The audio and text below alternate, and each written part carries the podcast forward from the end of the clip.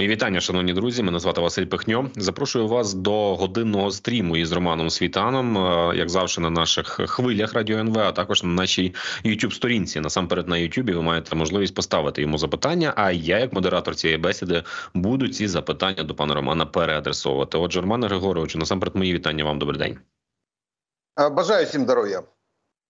Отже, е, низка новин передувала сьогоднішньому е, ефіру. Е, зокрема, чекаємо реалізації того, що було обіцяно, зокрема вчора в американських змі з приводу ракет, чи то бомб, чи то як правильно їх сказати, одним словом, GLSDB, які нам дуже давно прогнозувалися, що вони доїдуть таки до України. Це спеціальні системи для Хаймарсів, М270, скажімо так, західних реактивних систем залпового вогню. От, власне, з них пане Романе і розпочнемо, тому що що направду ми про GLSDB вже говоримо ну так, щоб не збрехати роки півтора. Е, адже саме з кінця, десь з листопада 22-го року, почалися ось ці розмови, що спільна розробка 150 кілометрових чи то снарядів, чи то як я сказав, чи бомб, чи ракет е, для е, хаймарсів спільного виробництва шведського Саабу і американського Боїнга. Е, що ось така такий концепт існував. Нам навіть під нього виділяли кошти. Ми всі думали, розраховували, сподівалися, що з'являться вони набагато швидше. Аж раптом учора низка американських видань повідомила, що саме сьогодні вони мають прибути до України. Яку перевагу нам дадуть ці, ці снаряди? Та й загалом нагадаємо нашій аудиторії, що воно таке. Это планирующая авиабомба GBU-39. Именно она базовая. Это авиабомбу, которую сбрасывают бомбардировщики, истребители э, многофункциональные могут нести ее. Она сбрасывается с высот где-то больше 10 километров, с высоты больше 10 километров с около звуковой скорости. Вот с, это, с этой высоты, с такой скорости она может, раскрывая э, крылья, может планировать э, курс, определяя по э, координатам спутника, в основном GL, то есть сверяясь по спутникам свой курс, она может планировать где-то 110 километров. И эту, эту авиабомбу, по большому счету, ее можно в эту точку хоть с рогатки запускать. Был, было бы чем. И вот придумали, чем ее поднимать воздух э, не, не только с самолетом, а придумали ее э, забрасывать на высоту больше 10 километров, разгонять до околозвуковой скорости с помощью разгонного блока вот ракеты М-26 под Хаймерс. То есть, по большому счету, можно сказать, что это такая комбинированная э, ракета-авиабомба. Разгон, разгон идет э, с помощью э, разгонного блока – это э, то, что мы в свое время запрашивали. Вот э, есть, есть такая ракета, реальная ракета М-26. Э, у нее кассетная боевая часть. Кассетная боевая часть, ее, их очень много было выпущено в свое время. И, естественно, разгонных блоков тоже очень много. И десятки тысяч этих ракет есть. Мы их запрашиваем, чтобы нам их передали. Сами ракеты... Ви маєте на увазі М-26 це для это... авіації чи це для Хаймарсів? Нет, это для Хаймерса. Это ракета для Хаймерса. Э, у нас э, по полдесятка Хаймерса, ну, будем так говорить, пусковых установок типа Хаймерса у нас есть э, полдесятка. Вот если бы нам передали эти ракеты М-26 кассетной боевой части, у нее дальность где-то 30-45 километров. 30-45 километров. Неуправляемая э, ракета. Так вот, Э, откуда взялась GLSDB. Взяли разгонный блок от этой ракеты, ну, грубо, пороховой ускоритель, и насадили на него э, крылатую авиационную бомбу GBU-39. Получилось GLSDB. То есть э, мы уже получили, раз мы в прошлом году партию GLSDB получили, она себя, э, ну, она себя неплохо показала, но там были вопросы, связанные с наведением, причем с, с противодействием российской РЭБу. Э, сейчас вот эта партия, которая нам уже передается, она уже доработанная. То есть э, на нее э, российский рэп не будет воздействовать, у него будет очень большая точность. И включая, тут же вопрос связки надо брать. Раз решили вопрос по наведению, значит решили вопрос не только по ракете к Хаймерсам, а по самой авиабомбе. То есть это, эти авиабомбы также может нести истребители причем надо посмотреть, их можно даже будет подвесить и под наши, как минимум Су-24. Там есть такой вариант, а они их подымут. То есть, по большому счету, решили вопрос по наведению. И сейчас мы получаем, уже получили сегодня, ну, по крайней мере, э, в информационном потоке есть информация, что уже сегодня они стали на боевое дежурство. Мы могли их получить и раньше. А сегодня уже может, может ими уже и начали работать. Вот уже Токмак горит, по довольно-таки серьезные прилеты по Токмаку массированные. Это может быть как раз проверка работы GLSDB. Пане Романе, тобто я правильно розумію, е, ще просто нагадати нашій всій аудиторії, що воно таке. От я собі записував за вами. Отже, це е, авіаційна бомба GBU-39. Е, її схрестили із, е, скажімо так, двигуном, так розгінним блоком е, до ракети Хаймарсу, і зробили ось таку е, таку установку, такий, такий засіб ураження противника дальністю до 150 кілометрів. І плюс ви ще сказали, що це вочевидь не перша партія, що така вже була у нас в Україні, але в неї були проблеми із з якраз протидією російському ребу. Все правильно кажу? Да, и не только, не только такая, это несколько партий разного, разных модификаций у нас было вооружений, которые тестировались на поле боя, именно тестировались на противнике. А потом, с одной стороны, вроде как пропадали, то есть была информация, что нам что-то поставили, Э, потом э, пропадали где-то на год, на полгода, и дальше уже э, шли поставки. То есть вот это, это доработка так называемых боеприпасов. Вот это уже доработанная партия, которая может работать против российской армии и сопротивляться российскому рэпу. GBU-39, е, велика ця бойова частина цієї е, складової GLSDB, Це скільки кілограмів? Що це за авіабомба? І плюс ну справді е, ви кажете, що вона може бути пристосована і для авіації. Правильно, і там теж на дальність скільки так само я так розумію, до 110 кілометрів можна скидати. Она может, да, если ее поднять на высоту больше 10 километров, разогнать до около звуковой скорости, она еще пройдет 110 километров. Вот почему здесь-то получается 150, потому что где-то 45 километров ее проталкивает э, в пороховой ускоритель от э, М-26. Э, потому еще идет 110 километров, и получается где-то под 150 километров общая дальность э, этой, э, этой авиабомбы. Авиабомба GBU-39, боевая часть у нее 93 килограмма боевая часть 93 килограмма. Примерно такая же боевая часть, как и у Хаймерса, у ракеты М-31, которую вот э, мы работаем уже второй год. Э, основная ракета это как раз такая одинаковые, э, одинаковые боевые части. Что Ну, 92 кілограми, вибачте, от я втручуся, це не супер так багато, правильно? Як це чим це поміряти? Ну, конечно, это не, это не полтонны, э, как у Тауруса, у Скалпа или Storm Shadow, но это достаточная боевая часть для того, для уничтожения открытых, открытых военных объектов. То есть заводов по производству топлива, допустим, стоянок техники, для уничтожения э, живой силы открытой, ну, в основном открытой. Хотя э, с точность там довольно-таки серьезная, она по большому счету, если зайдет в какой-нибудь ангар или э, закрытое строение, она пробьет пару, пару этажей, точно пробьет. Два-три этажа она отминусует э, в зависимости от э, захода, от, от угла захода этой авиационной бомбы. Она практически вертикально падает, когда заходит на цель Хотя э, есть э, механизм подтягивания, дотягивания, так сказать, она под углом где-то 60 градусов может заходить, а реально ее вот именно заход на цель вертикальное падение. А як, до речі, щодо можливостей збиття її ворожої системи протиповітряної оборони? Возможность однозначно есть, она видна на, э, на экранах локаторов. Небольшая ЭПР, конечно, не самолет и не ракета, то есть все-таки маленькая Э, бомба маленькая, но тем не менее ее э, зенитно-ракетные комплексы видят. На локаторах попасть сложно. Почему сложно? Потому что ну, то, точечное попадание практически невозможно, то есть ни одна ракета не прицелится в такую маленькую цель. А, а все ракеты э, зенитно-ракетных комплексов, в основном все ракеты российские, они предназначены для уничтожения аэроцелей э, больших, ну то есть уровня самолета или, может быть, крылатой ракеты. То есть взрывается боевая часть, э, направленная, э, в основном направленного действия, попытка, чтобы цель вошла в облако поражающих элементов и как-то ее поразить. Вот видели, как тот, тот же Ил-76 Э, мы видели, вот примерно, примерно в таком режиме. Но очень сложно поразить, поразить авиабомбу. То есть э, она может пройти через облако. Да, ее могут, может, может посечь, но авиабомба может проскочить э, через облако поражающих элементов и по большому счету выполнить боевую задачу. То есть ее просто сложно в воздухе, сложно в воздухе перехватить. Почему она в этом смысле эффективна?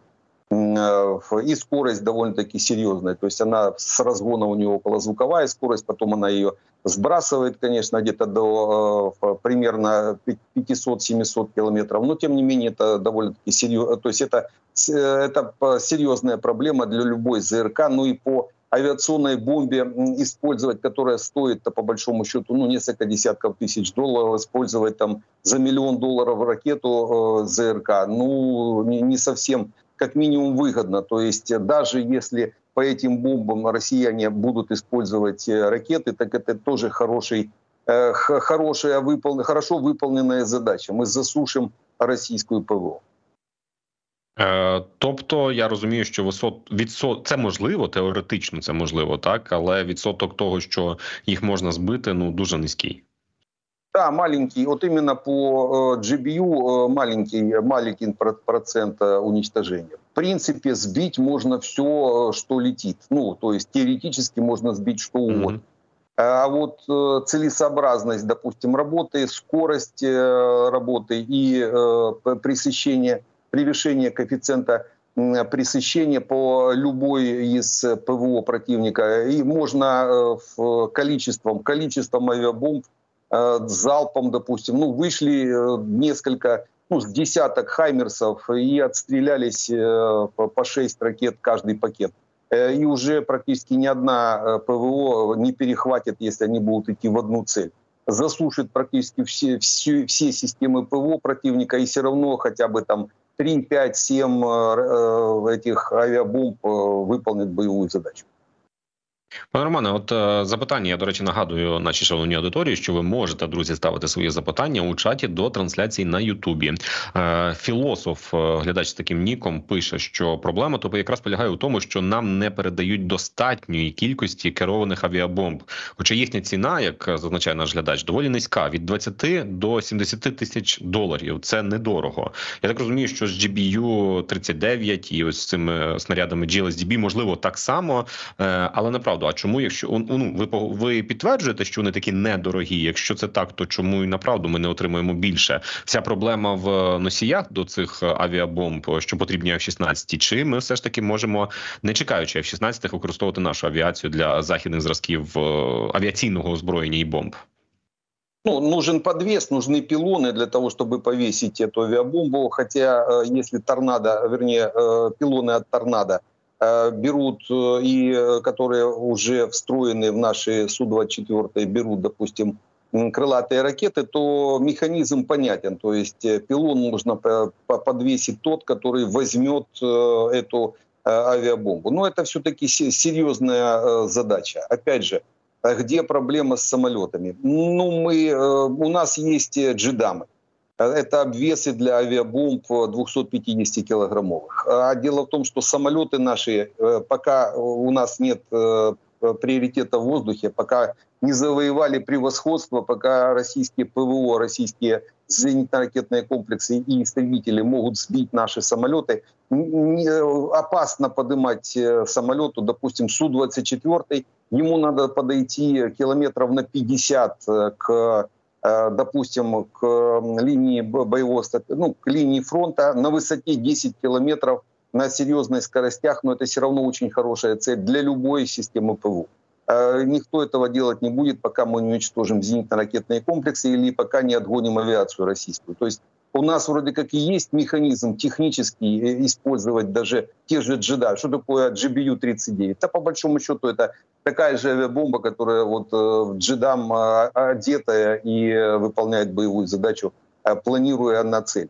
Но мы не можем это делать, э, подойти не можем для сброса авиабомбы. Потому есть почему и был, было принято решение для того, чтобы не рисковать самолетами, Э, пока еще нет э, превосходства в воздухе, запускать эту авиабомбу, поднимать ее на высоту в 10 километров и разгонять ее с помощью разгонного блока ракетного от «Хаймерса».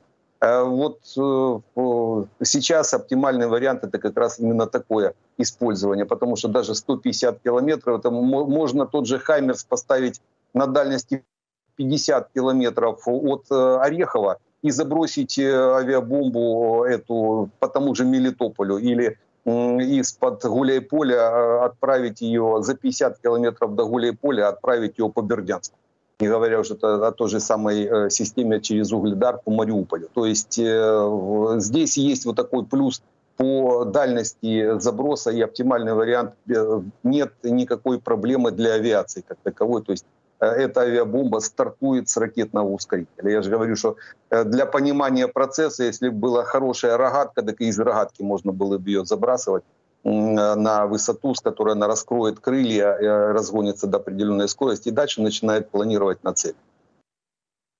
Е, ну, власне, так, ви пояснили нашим е, глядачам, бо глядач філософ, знову ж таки, я його цитуючи, який пише е, ці запитання. Він каже, що ну ми ж зараз можемо багато озброєння вже зараз використовувати і керовані авіабомби, е, от типу GBU, і Джейдами, і Харми ракети з таких. Оце в принципі три таких озброєння, які. Е, Теоретично вони ну можуть застосовуватися на нашу авіацію. Проте з вашого пояснення я розумію, що е, поки в нас немає ну бодай певної безпеки для таких літаків, не можна говорити про 100% безпеку, не можна говорити про перевагу або бодай про е, повітряний паритет. То до того моменту все таки дуже небезпечно ризикувати саме нашими авіаплатформами. Правильно я розумію? Е, все діло в висоті. От е, діло в висоті зброса. Э, допустим, Харм и ту же э, Storm Shadow и Scalp можно сбросить и на предельно малой высоте ракета э, запускается и выходит сама уже на свой маршрут. Летчик прячется под лучом локатора, даже подходя близко к линии фронта. Но идет на предельно малой высоте, сбросил, и ракета дальше пошла. Ракета сама по себе, она выполняет боевую задачу, исходя уже из своих возможностей аэродинамических, двигатель есть, ну и так далее и тому подобное. То есть самолет сбросил на предельно малой высоте и ушел э, на базу. А для того, чтобы сбросить э, либо GBU-39, э, либо в, одетые в джедамы авиабомбы, подняться надо на высоту больше 10 километров, и на этой высоте, а это значит видят все, начиная от А-50 и заканчивая там Буком, Тором, кем угодно. То есть светится наш самолет как новогодней елкой, подходит э, к линии боевого соприкосновения. По, ним, по нему могут отработать с десяток комплексов, то есть он даже не подойдет э, до дальности сброса. Вот в этом проблема. Пока мы не потушим э, ПВО противника, а это основная задача, самолеты абсолютно ничего не сделают, если будет работать ПВО. ПВО уничтожается, наземное ПВО уничтожается противорадиолокационными ракетами с самолетов, которые те же «Хармы», Э, либо уничтожается непосредственным ударом э, дальних средств поражения, теми же крылатыми ракетами или, э, или допустим, какими-то ракетами другого типа, теми же баллистическими, теми же «Хаймерсами», то есть выщелкивается ПВО. Вот как это мы делали уже, ну, это видно уже под Луганском и под Мариуполем, Э, под Мелитополем, Бердянском, в Крыму, сколько мы уже отминусовали даже С-400. Но это все работала не авиация, это работали дальние средства поражения. А, а дальше надо отогнать будет еще и самолеты. То есть что такое ПВО? Три уровня есть э, противовоздушной обороны. Ави... Авиационная составляющая, то есть это самолеты-истребители, которые выполняют боевую задачу по уничтожению воздушных целей. Это зенитно-ракетные комплексы, которые находятся на земле и э, видят ракетами, уничтожают, и ПЗРК, переносные зенитно-ракетные комплексы, но это имеется в виду трубы, то есть которыми отстреливают уже э, бойцы, это армейское э, ПВО так называемое. То есть вот эти три, три уровня, их надо все отминусовать. Можно, отми, можно отминусовать ЗРК на земле, э, можно отогнать истребители, допустим, от линии боевого соприкосновения, воздействуя на них э, своими зенитно-ракетными комплексами или истребителями. И невозможно, абсолютно невозможно отминусовать угрозу ПЗРК. То есть э, по-любому любой в принципе, военнослужащий с трубой, он представляет опасность до высоты где-то 4-5 километров. То есть выполнять боевые задачи авиации придется либо на предельно малых высотах за счет скорости, не успеет взвестись э, ПЗРК, либо э, выполнять на высотах выше 5 километров, чтобы не достали э, в трубы именно переносных зенитно-ракетных комплексов. Я отут, знаєте, зараз е згадав і зафіксував вчорашнє повідомлення від страткому ЗСУ е про ураження російської радіолокаційної системи станції радіолокаційної станції системи ППО російської вчора в Роздольному. Нагадаю, де у нас Роздольне? Це північно-західна частина е, Криму е, і поближче до армянського перешийку, Перекопського перешийку. Е, власне у цьому населеному пункті вчора офіційно було заявлено, щоб його було уражено. В принципі, це потрапляє у зону ураження GLSDB, там на 150 кілометрів, якщо умовний Хаймарс буде розташовуватися де-інде у Херсоні. Тобто, ось таке західне узбережжя Криму зараз під дуже серйозним ураженням потенційним може бути. Хоча учора було повідомлення про те, що це буцімто безпілотники. І окупаційна влада Криму заявляла, що 11 із таких вони збили. Та й загалом от, кількість безпілотників українських ну таке враження, що що зростає, і навіть якщо позавчора це було 21, заявлений від окупаційної влади збитий безпілотник. Е, сьогодні це вже були прильоти до Санкт-Петербурга. Знову ж таки, можливо, не супер значне ураження було нанесене е, заводу. А я нагадаю, що було таке повідомлення сьогодні зранку про те, що е, до Санкт-Петербурзького заводу Нєвський Мазут прилетів невідомий дрон, невідомий БПЛА і пошкодив порожні цистерни, але але долетів. І і це вже такий певний позитив. Ну коротше кажучи, в моїй такі тезі їх тут кілька запитань. Давайте по черзі розбиратися. Отже, роздольне GLSDB, е, західне узбережжя Криму тепер потрапляє під повне ураження. А я розумію, що там чимало комплексів протиповітряної оборони. Правильно? Ну, до, допустим, до Раздольного и Харм мог, могла достать. Ракета Харм у нее 150 километров, если не Ерка. Ерка по 300 километров. Ну, вот у нас 150-километровые Хармы. Потому от Харма и до GLSDB мы могли достать дальность, позволяет там примерно 100 километров, 100 с чем-то километров. Потому э, это, это без проблем. Э, просто, скорее всего, долго стояла станция, ее срисовала наша разведка, либо э, наши Э, силы радиотехнической разведки у нас тоже такие есть, видят далеко и э, в сотни километрах э, исчисляется дальность обнаружения некоторых радиотехнических средств противника. То есть срисовали нахождение, дальше приняли решение, подтвердили некоторыми механизмами и было нанесено поражение. Сейчас нет смысла, допустим, гадать чем. У нас уже где-то спектр как минимум 5-7 механизмов, которые на таких дальностях могут нанести поражение противнику. Они будут дальше наноситься. Это если по раздольному. Ну а, допустим, движение наших дальних, дальних беспилотников на дальности уже где-то за тысячу километров уже подтверждено. Э, и под Питер, и в Питер, э, естественно, в сторону Москвы, Тула, Орел, э, то есть Ярославль, то там также вопросы решались, ну, скорее всего, местными средствами, а вряд ли туда достали наши беспилотники. Есть чем. Дело в том, что беспилотник, его ж можно на базаре в Москве купить. Это я для утрирующую для понимания процесса.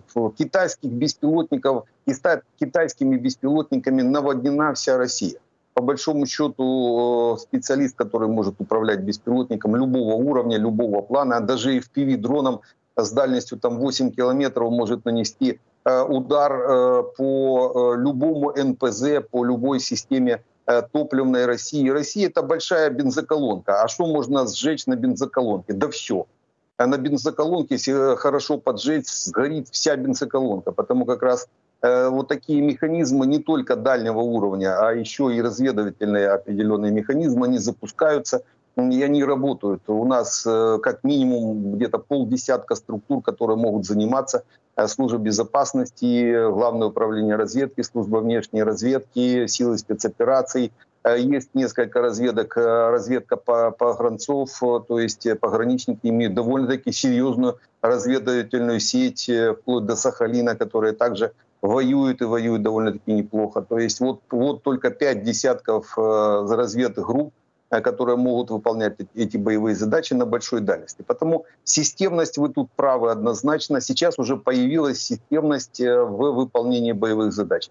Э, понятно цели, то есть целеуказание правильное, грамотный подход к уничтожению на бензоколонке всего, что можно там сжечь практически вся э, экономика России сейчас заточена на военные нужды, значит, является э, любой объект э, российской экономики является легальной военной целью, и его можно уничтожать. Вот то, чем занимаются сейчас наши спецслужбы. Хотелось бы, чтобы этим занимались все-таки вооруженные силы Украины. Но ВСУ будет заниматься только тогда, когда получит в достаточном количестве дальние средства поражения. Ракеты или те же беспилотники. Это что значит в достаточном количестве? В сутки это должно быть сотни беспилотников. Не один, два, э, как, как могут там себе позволить спецслужбы. Это же э, все-таки на своей, на своей базе. А должен работать Укроборонпром, должен, должно работать Министерство обороны, снабжать вооруженные силы Украины, э, специальные подразделения, которые будут выполнять поражение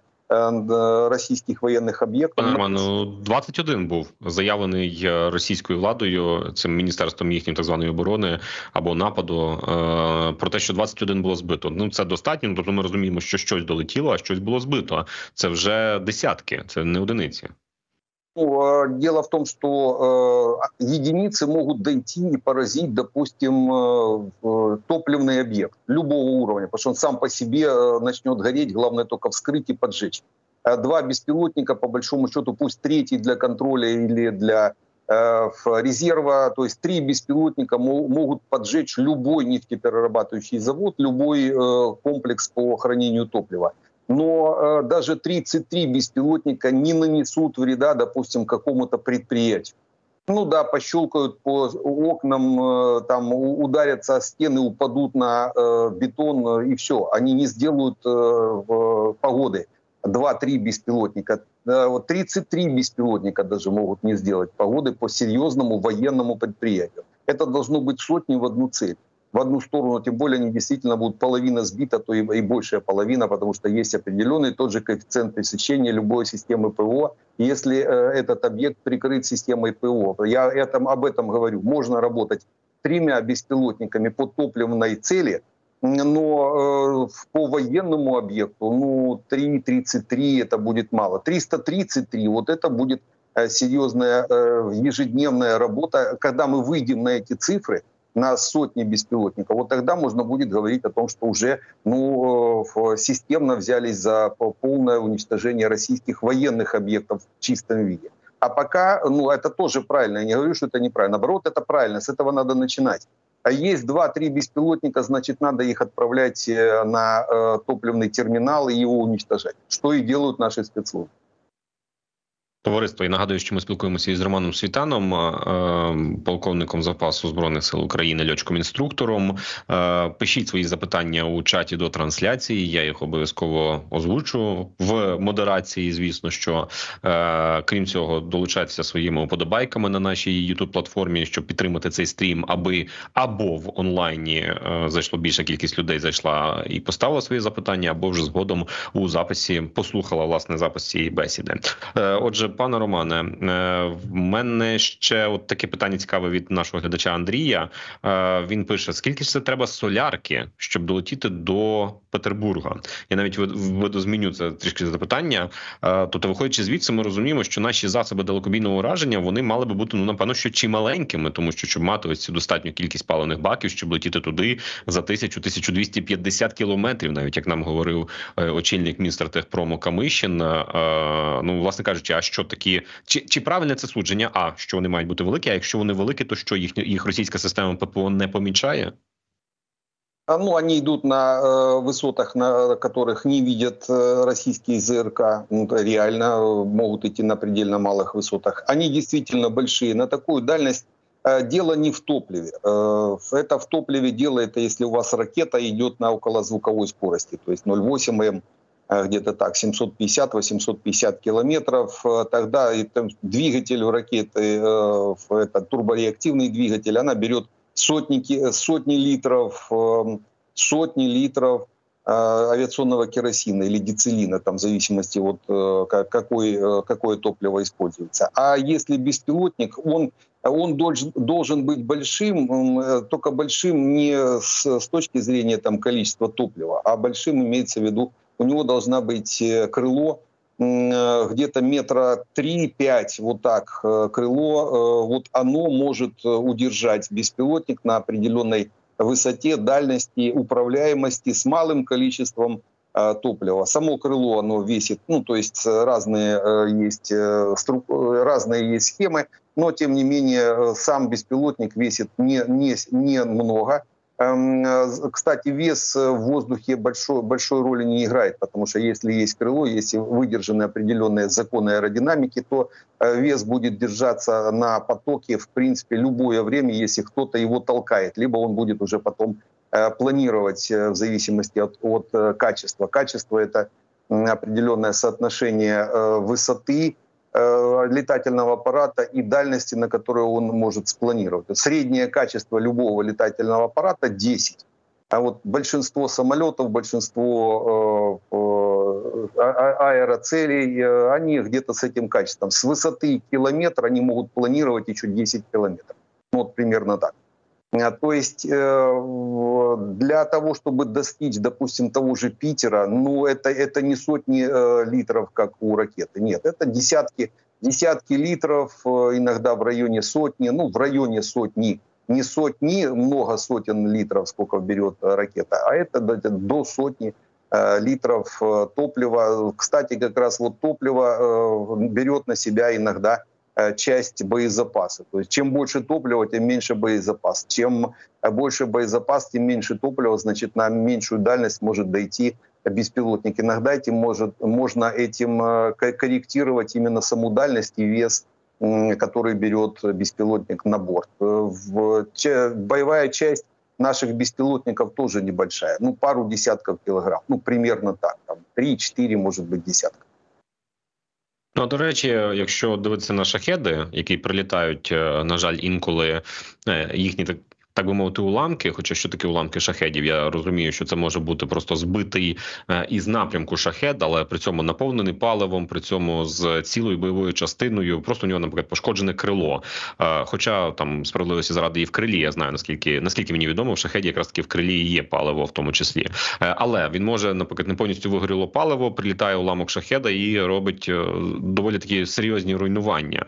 То виходячи звідси, ми розуміємо, що і паливо, в тому числі, от у цій всій Е, загальній, е, скажімо так, архітектурі небезпек і загроз е, складає також цю власне загрозу. І коли наповнені безпілотники не лише бойовою частиною вибуховою, але й паливом летять на паливні ось ці бензоколонки, як ви кажете, то це теж дуже і дуже навіть непоганий сценарій, коли вони там вибухають і горять. Пане Романе, а до речі, по шахедах тут цікаве запитання. У нас виникло у чаті. Андрій Лемак пише, що процент збиття шахедів снизився значительно. Може, це зв'язано з їх модернізацією по двигателю. Е, я поясню, звідки це запитання з'явилося. Зокрема, е, ось учора е, командування повітряних сил повідомило, що було збито всього лише 15 шахедів із 35. Ну тобто, це справді вкрай низький показник для наших повітряних сил і мобільних вогневих груп. Ми то вже звикли до хорошого. Хоча така була важлива ремарка від повітряного командування, що мовляв, в основному по прифронтовій території було використано е, обстріли шахедів. Це змінилися шахеди, чи це змінилася тактика? Чому такий нижчий відсоток? Нет, это изменилось целеуказание. То есть это не шахеды, которые идут в сторону э, запада нашей страны. Это шахеды, которые работают действительно вдоль границы.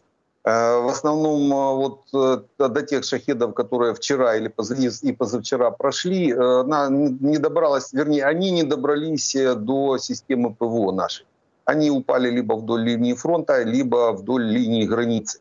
Э, потому они э, и попали в сводку как не уничтожены. То есть э, просто не было времени и расстояния на их уничтожение. Не тактика, тактика одинаковая, а именно цели. цели.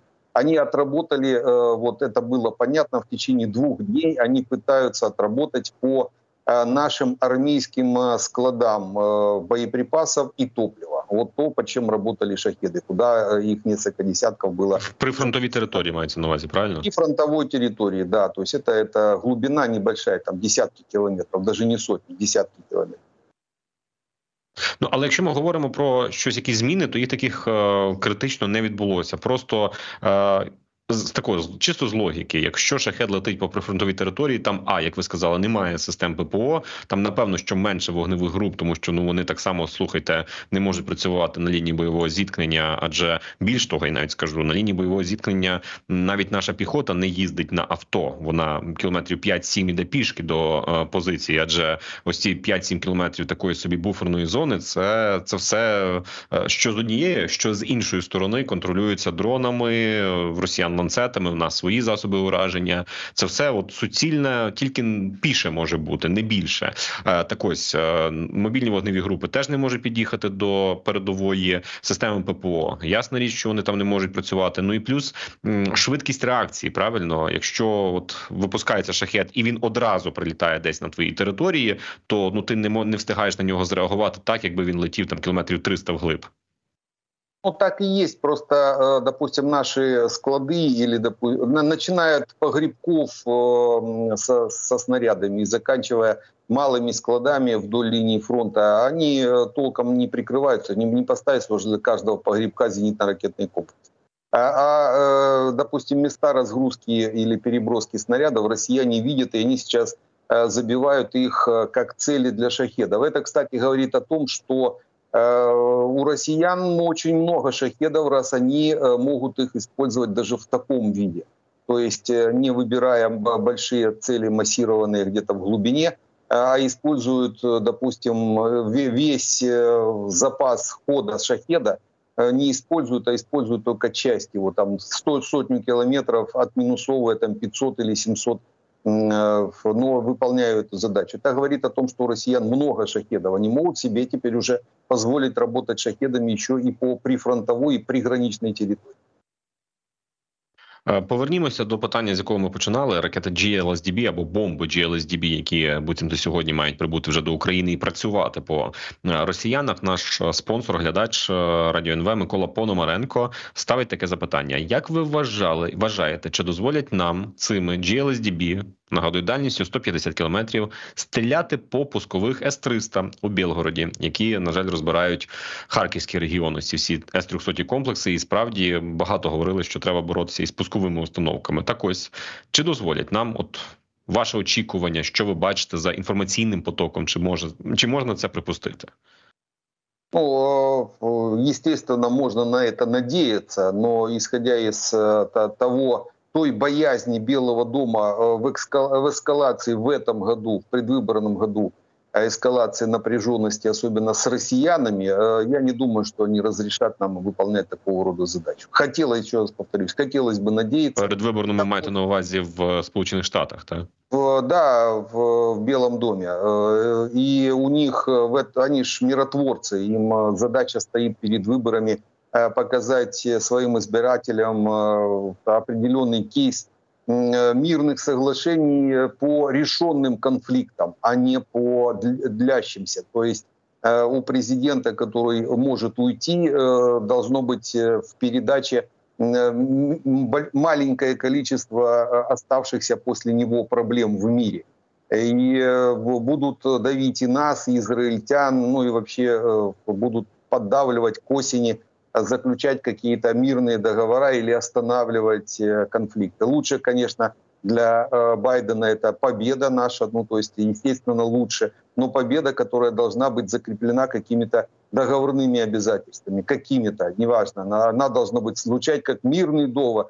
Э, Соединенные Штаты, товарищ Байден добился мирного договора для чего-то, там, для израильско-палестинского конфликта, для Украины украинско-российского конфликта, для северо, вернее, корейского конфликта, ну вот в таком режиме, то есть это у них так принято. Они там получают за этот мирный э, договор, они получают какие-то проценты сверху при э, голосовании. Ну і так, зараз взагалі такі цікаві дуже виклики для Сполучених Штатів. Вони почали говорити про виведення військ то з Іраку, то про Сирію ширяться чутки. А у цей час так звана військ і е, іранські проксі завдають ударів у Ємені по американських базах. І вже загинули три американські військовослужбовці. Тривають удари по танкерах е, в Аденській затоці у Червоному морі. Тобто дуже серйозний такий безпековий виклик для Сполучених Штатів. І як цю турбулентність пройде? Де так звана головна демократія світу. Це ще великий виклик для е, Сполучених Штатів Америки. Та нам до своїх справ е, би повернутися. Я би хотів з вами обговорити, пане Романе, ще інтерв'ю Кирила Буданова, очільника гуру, яке з'явилося напередодні. Е, дві по суті такі гучні заяви Буданов зробив фактажні е, і певним чином прогнозист Ні, прогнозні. Е, перепрошую. Отже, він каже, перше, що російський наступ за всіма мірками, вочевидь, ось ця велика хвиля наступу буде тривати десь до весни цього року. Тобто, треба трохи потерпіти. Чи погоджуєтеся ви з такими оцінками нашого головного розвідника?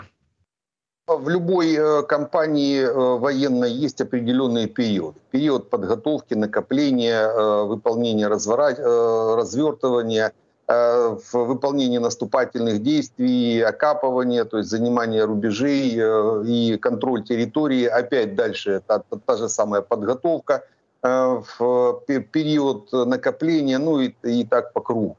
И исходя из в основном погодных условий у нас сейчас на нашей территории в основном возможно только летняя военная кампания. Россияне пытаются сейчас Э, те э, части и ту часть оставшегося наступательного летнего потенциала, который у них был, он реально был. Где-то уже к июню, июлю у них было достаточное количество сил, э, и появились средства, мы как-то с вами говорили, что к лету прошлого года у россиян будет достаточное количество техники, чтобы все, весь этот личный состав перевести из разряда пехоты в мотопехоту. Так вот, Э, к лету где-то они получили достаточное количество э, от запустившейся российской экономики военной, получили э, средства и попытались попытались также провести некоторые наступательные действия летом, но были сбиты по разным причинам. То есть мы начали наступать, тот же Буданов довольно-таки неплохо провел дезинформацию по заходу в Крым они там начали закапываться, то есть часть треть, как минимум, наступательного этого потенциала они закопали в землю э, крымскую, а вот оставшиеся они перенесли на зимнюю кампанию. То есть, э, но здесь точно прогадали, сто процентов. Почему? Потому что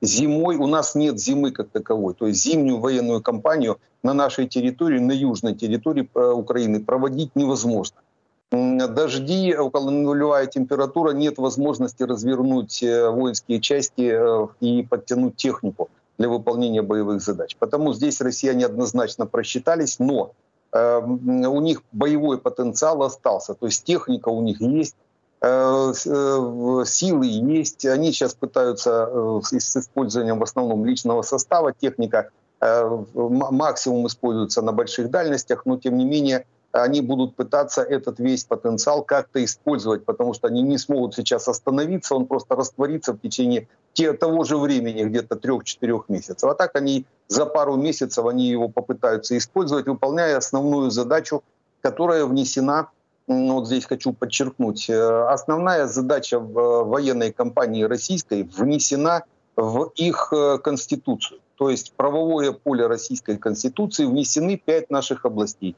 Крымская, Херсонская, Запорожская, Донецкая, Луганская. Вот у них это, это программа. Вот кто э, начинает э, придумывать там наступление на Харьков, наступление на Киев, на Одессу, еще куда-то. Не, это все, это все в будущем. Это в будущем планировании может быть. А то, что они выполняют сейчас, они выполняют вот эту программу, которую Путин внес в Конституцию э, России. То есть а, им надо дойти до админ границ Луганской области сначала, потом Донецкой, потом Запорожской, потом Херсонской. Вот эту программу они будут пытаться в ближайшие несколько лет выполнять, не более того. А в ближайшие несколько месяцев вот оставшийся там э, потенциал российский, летний еще, э, на зимнюю кампанию, они будут пытаться э, полностью использовать для выполнения хотя бы одной задачи выйти на э, границы э, Луганской области. Почему они атакуют Макеевку, это Луганская область, почему они пытаются двигаться там на Торское, на Лиман, то есть они пытаются обеспечить э, границу, выход на границу и потом обеспечить оборону э, Луганской границы или границы Луганской области. А это значит, им надо выйти на Оскол, то есть часть Харьковской. Что такое Оскол? Это уже Харьковская область, это река, Оскольское водохранилище. Вот на левый берег Оскольского водохранилища им надо выйти для того, чтобы прикрыться рекой от э, наших войск. Это восточная часть, а почему и движутся, то есть на, пытаются выйти на Купенск, Купенск узловой, на Лиман в том числе. Вот это основная задача, которую россияне будут в этом году, в ближайшие пару месяцев исполнять. Плюс, конечно, у них есть еще задача отодвинуть наши войска от Донецка. Почему они пытаются работать там в районе Маринки, в районе Авдеевки. Вот это все, что они могут э, себе только в планы строить. Это не значит, что они их выполнят. А планы строить вот на ближайшие два месяца, используя вот этот весь потенциал. Дальше у них будет э, режим накопления. Скорее всего, после э, перевыборов Путина на Путина эм, будет принято решение, то есть либо включать механизм мобилизации, либо оставить все как есть. У них, в принципе, поток э, рекрутов не ослабевает. Э, то есть э, ровно столько, сколько уходит с поля боя в мешках, столько становится в строй через рекрутинговые центры российские. То есть они могут даже это не запускать, но как минимум три месяца они будут готовиться к летним наступательным операциям, перейдя в оборону. Потому Буданов четко говорит, он понимает все эти периоды, он говорит, что как только россияне перейдут в оборону где-то где с апреля э, мая месяца до э, августа-сентября. Россияне, у россиян летние, э, летние наступательные операции начинаются где-то август-сентябрь. То есть вот они где-то три месяца будут в режиме накопления, мы будем работать в наступлении. Знаєте, от ваша теза про те, що така стратегічна мета Російської Федерації залишається незмінною, і цей дороговказ прописаний у їхній конституції. Я розумію, що це означає. Я розумію, що е, війна не завершується ні е, там, скажімо, навіть виходом на 90, на кордони 91-го року, якщо в конституції російській це все записано, ні будь-якими заморожуючими. Е, угодами, це от вочевидь трактуючи ваші слова, до чого ви ведете, е, що це така там боротьба за життя між Україною і тим, що називається Російська Федерація, і тим папірчиком, який називається їхня конституція, тому що стратегічна в них мета саме така, прописавши п'ять українських регіонів у своїй конституції. Ну, у нас іншого шляху немає. Пане пане Романе, однак повертаючись ще до цитат Буданова, де він каже в інтерв'ю, що для нього питання Кримського мосту мало би бути вирішене у 24-му році, і вирішене вирішення питання цього називає Буданов, що це просто. Знищення цієї штучно збудованої е, існуючої побудови, Е, і це в принципі ну давно очікуване бажання, бажана е, річ для багатьох українців е, і тих, в тому числі хто і в Криму чекає е, Україну. Однак, от слова Буданова, це одне, це це слова. Наші глядачі, зокрема Андрій Розман, питає: ну а чому досі серйозно не пошкоджений Керченський міст. Чому навіть немає спроб його пошкодити? У вас, хоч якесь логічне пояснення, з'являється цьому. Ну можливо, воно все я розумію, що не так просто, і в принципі це не мож, не можна е, його пошкодити там двома. Скальпі Джі чи Storm Shadow. Е, але спроб цих видається так, що немає. Можливо, навпаки, просто ця територія дуже добре охоронювана, що туди нічого не проходить. Не знаю, які відповіді ви для себе знаходите. Ну, а ответы э, в российской информационной, э, в российском информационном потоке. Раз в неделю россияне докладывают о том, что сбиваются ракеты над Азовским морем, э, сбиваются ракеты над Крымом, а общее направление там, где сбиваются, это направление на Керченский мост. Потому если наши вооруженные силы не подтверднее, не дают в информационный поток действий, это не значит, что их нет. А, а то, что россияне сбивают, они могут сбивать ракеты. Те, те, же, э, те же Нептуны сбиваются, Хаймерсы сбиваются, Атакамсы также сбиваются. Да, и GLSDB сбиваются, если это надо, ну и так далее и тому подобное. Нет, нет такой аэроцели, которую нельзя сбить. Э, и все зависит от э, плотности ПВО и от механизмов алгоритма работы зенитно-ракетных комплексов и систем обороны. Так вот, именно над Керченским мостом это максимальная э, накачка ПВО. Ни, ни в Москве, ни в Сочах, э, нигде больше такой нет, ни в Севастополе. Именно над Керченским мостом. Причем начиная от боевых трипангов, э, которые притащили морская пехота с э, Владивостока, это, естественно, сарказм, и заканчивая ну, истребителями, которые постоянно висят в этом районе и не дают подойти ни одной ракете, ни одному беспилотнику, ни одному бэку Э, надводному беспилотнику э, к этому мосту. Потому надо креативить. Э, креативят наши спецслужбы, вы же знаете. Первое креатив — это когда э, подорвалась э, машина СБУшная на э, мосту, он был выведен из строя. Второй, второй раз креативили, когда бэком э, повредили, мы это видели. Какая-то будет третья, третий креатив. Э, Можно, конечно, помечтать.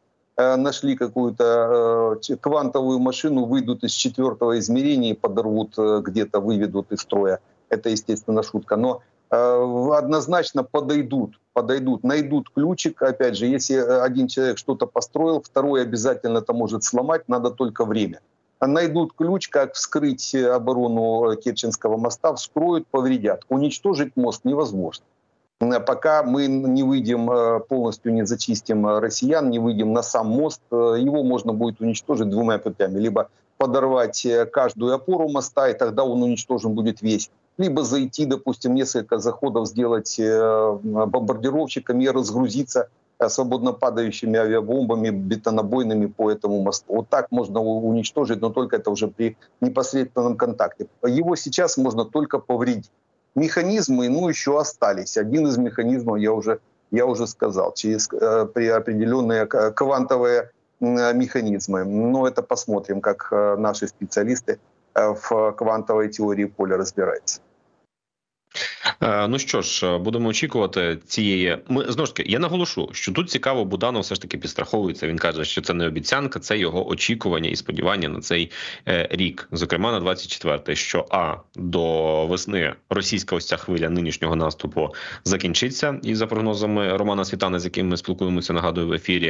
е, Най, майбутня, найбільш ймовірна нова хвиля російського наступу буде десь з кінця серпня цього року. Ну і ми розуміємо, що цей лаг по часу від початку весни до кінця серпня це будуть уже наші спроби щось зробити, і наші шанси щось е, зробити. В принципі, не змінюється ось ця часова ці, часові рамки в порівнянні навіть із минулим роком. Ну і друге, що 24 рік рік будемо дуже вірити. Пошкодження або виведення з ладу, скажімо так, Кримського мосту, або можливо і подальшої його повної руйнації, дай Бог дійти до Криму. На тому будемо фіналити і ставити крапку. Хоча ще є низка питань, які не договорили. Але я сподіваюся, що як завжди, щосереди ми і наступного тижня зможемо відповідати на ваші запитання. Пане Романе, я вам дякую за те, що ви долучилися до нас. Це був Роман Світан. Друзі, підтримуйте, будь ласка, наш е, цей стрім, цю трансляцію своїми вподобайками. Пишіть свої коментарі. Обов'язково підписуйтеся на радіо НВ. Мене звати Василь Пихньо. Е, Залишайтеся із нами. Надалі колеги продовжать ефір. Я ж вам кажу на все добре і до нових зустрічей.